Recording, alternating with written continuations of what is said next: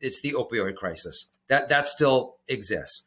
And the massive elephant in the room down here is that there's a lack of residential treatment programs.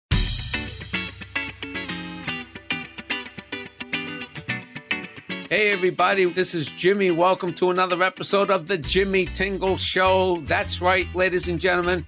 We have been turning these shows out since January, and one of the most uh, rewarding aspects of doing these shows is we have the Meet the Candidates series. And from time to time, we've had candidates on talking about why they're running for office and what they hope to accomplish and who they are and where people can learn more about them. I think it's good for democracy, and I think it's good for the state of Massachusetts. So, without further ado, let's introduce our candidate today. His name is Rob Galibois and he is running for district attorney of the Cape and Islands. Ladies and gentlemen, drum roll, please. Please welcome to the show, the Jimmy Tingle Show, the one and the only Mr. Rob Galibois. Hello, Rob. How are you? Jimmy, I'm great. Thank you very much. I have to say, in my 52 years, I think that was my first and only drum roll. So, so thank you very much. Good. we have a drum corps backstage. nice, nice. You can't hear them on the podcast, but they're back there. So anyway, Rob, just tell the listeners a little bit about where you're from, what have you been doing, your professional background, etc. Sure, thank you. Um, so, Jimmy, I live down in Barnstable with my, with my wife, Nikki. Um, we are recent empty nesters. We have two sons, and our older son is now a junior up at Boston College, and our younger son uh, just started his freshman year down in Duke University. Um, we've lived on the Cape uh, about 20 years in total between Bourne and Barnstable, and I've been a practicing lawyer for about 27 years, both as a prosecutor and a defense attorney. Excellent. And so on the Cape, you're in the trenches for 20 yes. years on the Cape uh, in, with legal work. Was that obviously the motivating factor for you to run for district attorney? It, it, definitely was contributing, Jimmy. I used to be a prosecutor, like I mentioned. I love the, the job, um, and I want to always be able to give back to our communities any way I can. I've served previously on different boards, like your planning board, finance committee type of stuff. But I want to use my professional skills now to try to give back to my community. Mm-hmm. Have you ever run for office before? Oh, way back when, Jimmy. I did a well. I ran for planning board, but admittedly, I was unopposed, so that wasn't a really big victory there. but uh, I think still I'm still going to count it. Uh, but I also I ran for selectman back in 2001. Little factoid: the town of Bourne, where we were living, was the last town in the entire state to go from full time board of selectmen to part time board. Um, and I ran in 2001 when they made that transition, and I just missed it. Okay. So were you full time or part time? I was running, um, I was part time. When they went from full time to part time, okay. they opened the number of seats, and I ran for that position. Oh, cool. Cool. And how was that experience? Um, eye opening.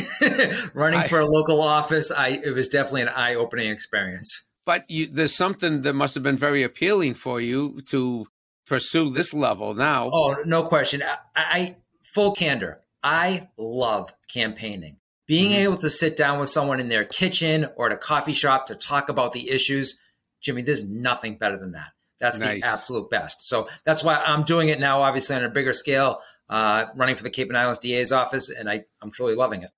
Great. So, what motivated you to run for that particular seat? So, to give some context to my answer, we have to do a little bit of a history lesson. Okay. The uh, Cape and Islands DA's office, Jimmy, was born essentially out of the Chappaquiddick incident that occurred back in July 1969. Yes. So, back then, Jimmy, uh, the Cape and Islands DA's office was part of the South Coast region where your New Bedford, Fall River, Attleboro area is. And Chappaquiddick occurred in July of 1969. The district attorney back then was a guy by the name of Dinis. Uh, he was down in New Bedford. And as you might imagine, that type of case, the DA was getting hit pretty hard from both sides. Some saying you're treating it too har- harshly, the other saying you're treating it too lightly. So a gentleman from Mashpee, Massachusetts, named Phil Rollins, saw an opportunity. Uh, Dinis was a Democrat, Rollins was a Republican. So uh, Rollins threw his hat in the ring the very next year to run for DA against Dinis, and he won. And the very first thing he did, Jimmy, was uh, he got with his state legislators to carve out the Cape and the Islands as its own DA's office. He was successful in those efforts. 1974, the next election cycle, the DA's office was on the ballot. Rollins won, and Jimmy, he carried that seat from 74 all the way through 2002. Wow. And then, yes, and then in 2002, his longtime assistant, Michael O'Keefe, picked up the office briefcase and carried it from 2002 all the way to today.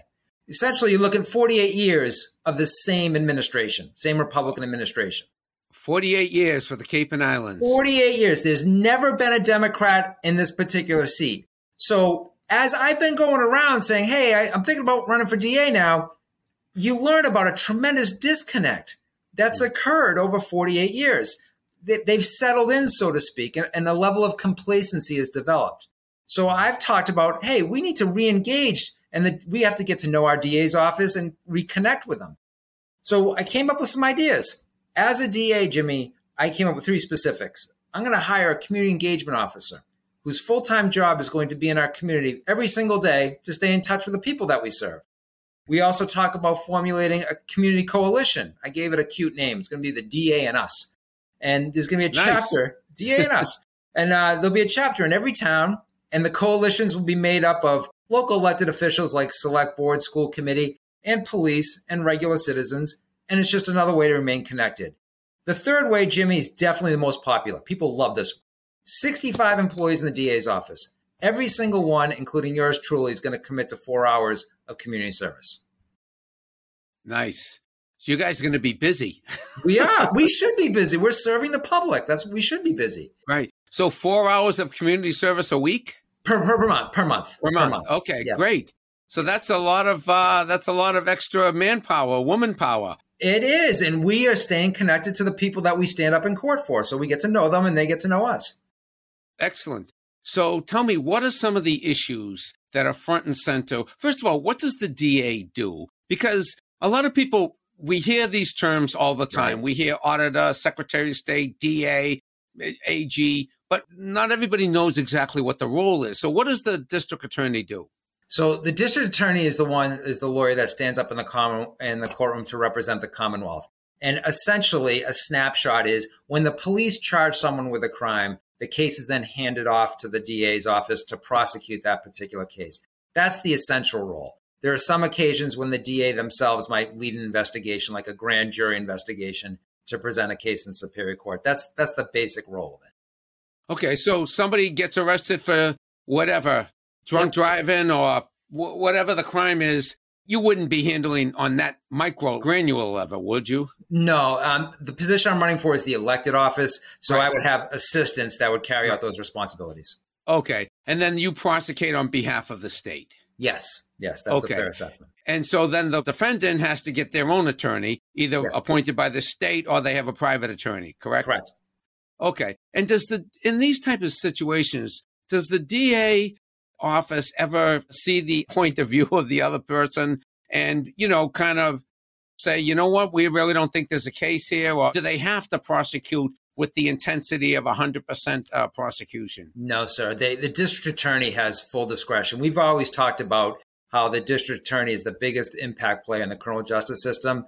And I've been saying that the DA represents the conscience of the community. I'm the only one in the race, Jimmy, that's done both sides. I was a prosecutor and I was a defense attorney. So to your point, I think there's an intrinsic value having that type of background. You can right. analyze a case to see the legalities, whether it's there, it's not there, but also matching it up against fundamental fairness. What's just in this particular case? And I'm not coming at it just from the angle of being a prosecutor. So you could theoretically take the side of the defendant if you felt that they were unjustly accused or something. If there's something like that, but you also look for a fair and just outcome. The, right. the evidence could be there and the person could certainly deserve a certain level of punishment, but you've got to be fair and just. So, what are some of the uh, challenges right now for the next uh, district attorney for the Cape and Islands? There's a few. And the main one, Jimmy, it's kind of like in every community it's the opioid crisis that that still exists. And the massive elephant in the room down here is that there's a lack of residential treatment programs from your mid Cape down to your outer Cape area and on each island. So when I go around and take certain meetings, we talk about trying to put a focus group together where you have your private investors, you've got the professionals in the field, and local elected officials to try to figure out hey, how can we develop some residential treatment programs?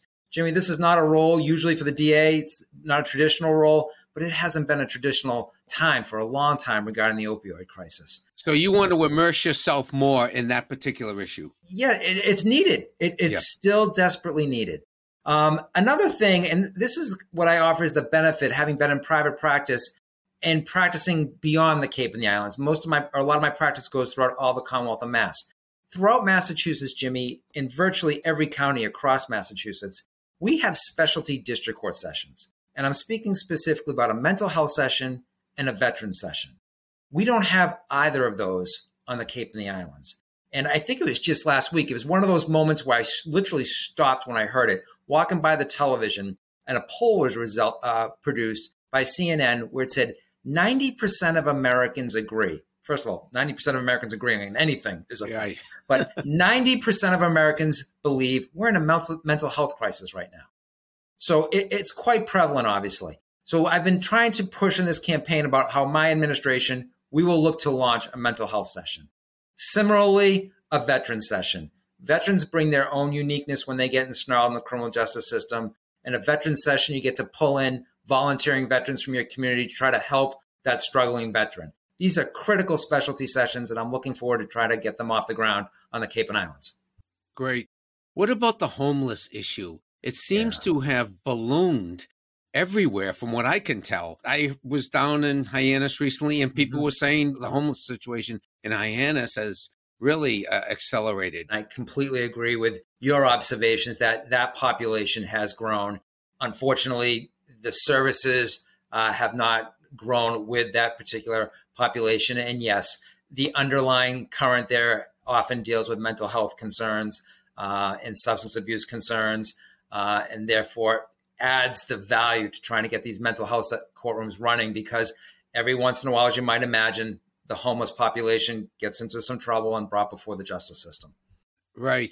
It's not that they're particularly dangerous, and I don't want to mean to stigmatize it, but when people see it, and I right. think the average person says, "How are we treating this? How are we treating this in in our uh, in our cities and towns?" Right. The other thing I wanted to ask you do you know of any programs where there's a restitution component, especially young young offenders? Yes. They do something, they let's just say someone steals a car or something and cracks it up and they've done X twenty five hundred dollars worth of damage or whatever they've done. In lieu of prosecution, in lieu of jail, is there a system in place where you pay twenty five hundred dollars back? Does yep. anything like that exist, or what do you think of that? There is, um, and again, going back to how a district attorney enjoys full discretion, so to speak.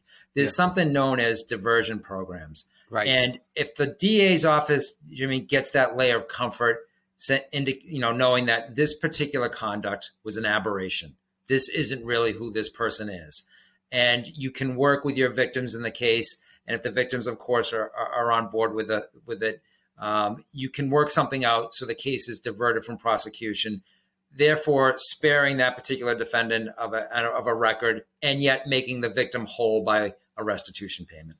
And is that a fairly new development, the diversion program? It, has been around for a while in the juvenile system. It matured to the adult system a few years back, not too long ago. But I have to acknowledge this. I try to be a person of logic. And in the adult diversion system, Jimmy, a lot of DA's offices cap it at the age of 21, which I don't understand that. You could be somewhere in your mid to late 20s, 30s, 40s, or even 50s and make that first mistake. And if you know the DA's office feels okay, this really is an aberration, we're not going to see you again. Why should your age be determinative of whether or not you qualify for diversion? So in my office, I've said I'm not going to cap it at age 21. Okay. So tell me what other issues are front and center, and then tell us where people can learn more about your campaign. So, um, going back to the opioid crisis, on the other side of it, if you will, those that are in the business of profiting from trafficking in heroin and, and uh, fentanyl, of course, uh, I'm looking to utilize certain tools, prosecutorial tools, that you'll find in other DA's offices across the Commonwealth of Massachusetts, but not down here in the Cape. And there's a particular statute, Jimmy, it's referred to as the dangerous statute, dangerousness statute, that a DA in those types of cases can try to hold someone without bail from the very outset. So they're not allowed to post a high bail because they keep a cash reserve and then just go right back into the business of pushing the poison back through the neighborhoods. Mm-hmm. So that's something that's near and dear to my heart to try to uh, tramp down, so to speak, on these uh, trafficking uh, dealers in heroin and fentanyl. And I appreciate the opportunity of uh, allowing me to uh, greet your audience with how to get in touch with me and check out my platform issues. We have a website, if I could be allowed to, to put it out there. Sure. Um, it's galibois4da.com, and the four is F O R. So galibois4da.com. Galibois4da.com. Well, let me ask you uh, if we got a little time left, uh, just okay. a couple other things. Um, so you got the diversion program. I know that you're looking at an innovative approach to this as yes. the first Democrat possibly elected in the district in 48 years. What kind of an effect do you think that's had on the Cape and Islands of just having one party in office for 48 years in the I, same district? It's it, it, I go back to complacency. They've just been so comfortable in their position for so long. You really do have that breakdown in the relationship between the office and the people that it serves. The overwhelming majority have no idea what the DA does. And I'm actually reminded back Tommy Menino. After two or three terms, you would hear that just about every resident in Boston had that personal story where they had met Tommy Menino. Right. And that's how it should be. I mean, the Cape and Islands population is about a third of the city of Boston. So the people out here in the Cape and Islands should know who their DA is. So right. that's what I'm talking about. And the district stretches from uh, Provincetown in the south up to Bourne and then over to uh, Martha's Vineyard and Nantucket in the in the islands. Well, Rob, it's been great to have you on today. And again, if people want to find out more about you or your campaign or volunteer or contribute, where do they go? Galibois4da.com. Galibois4da.com. Rob, thank you so much for joining us. Continue success. Best of luck on election day. And uh, and, and if you are so fortunate to be elected, we're wishing you the best for the people of the Cape and the islands and the general population at large because the Tingle Show stretches the four corners of the globe. So you Thank never you, know who you will positively affect. Thank, Thank, you, you so much. Thank you so much. Have a good one. You too. Thank you for joining us today. This has been a Humor for Humanity production. Our mission is your mission. Humor for humanity at jimmytingle.com. Thank you.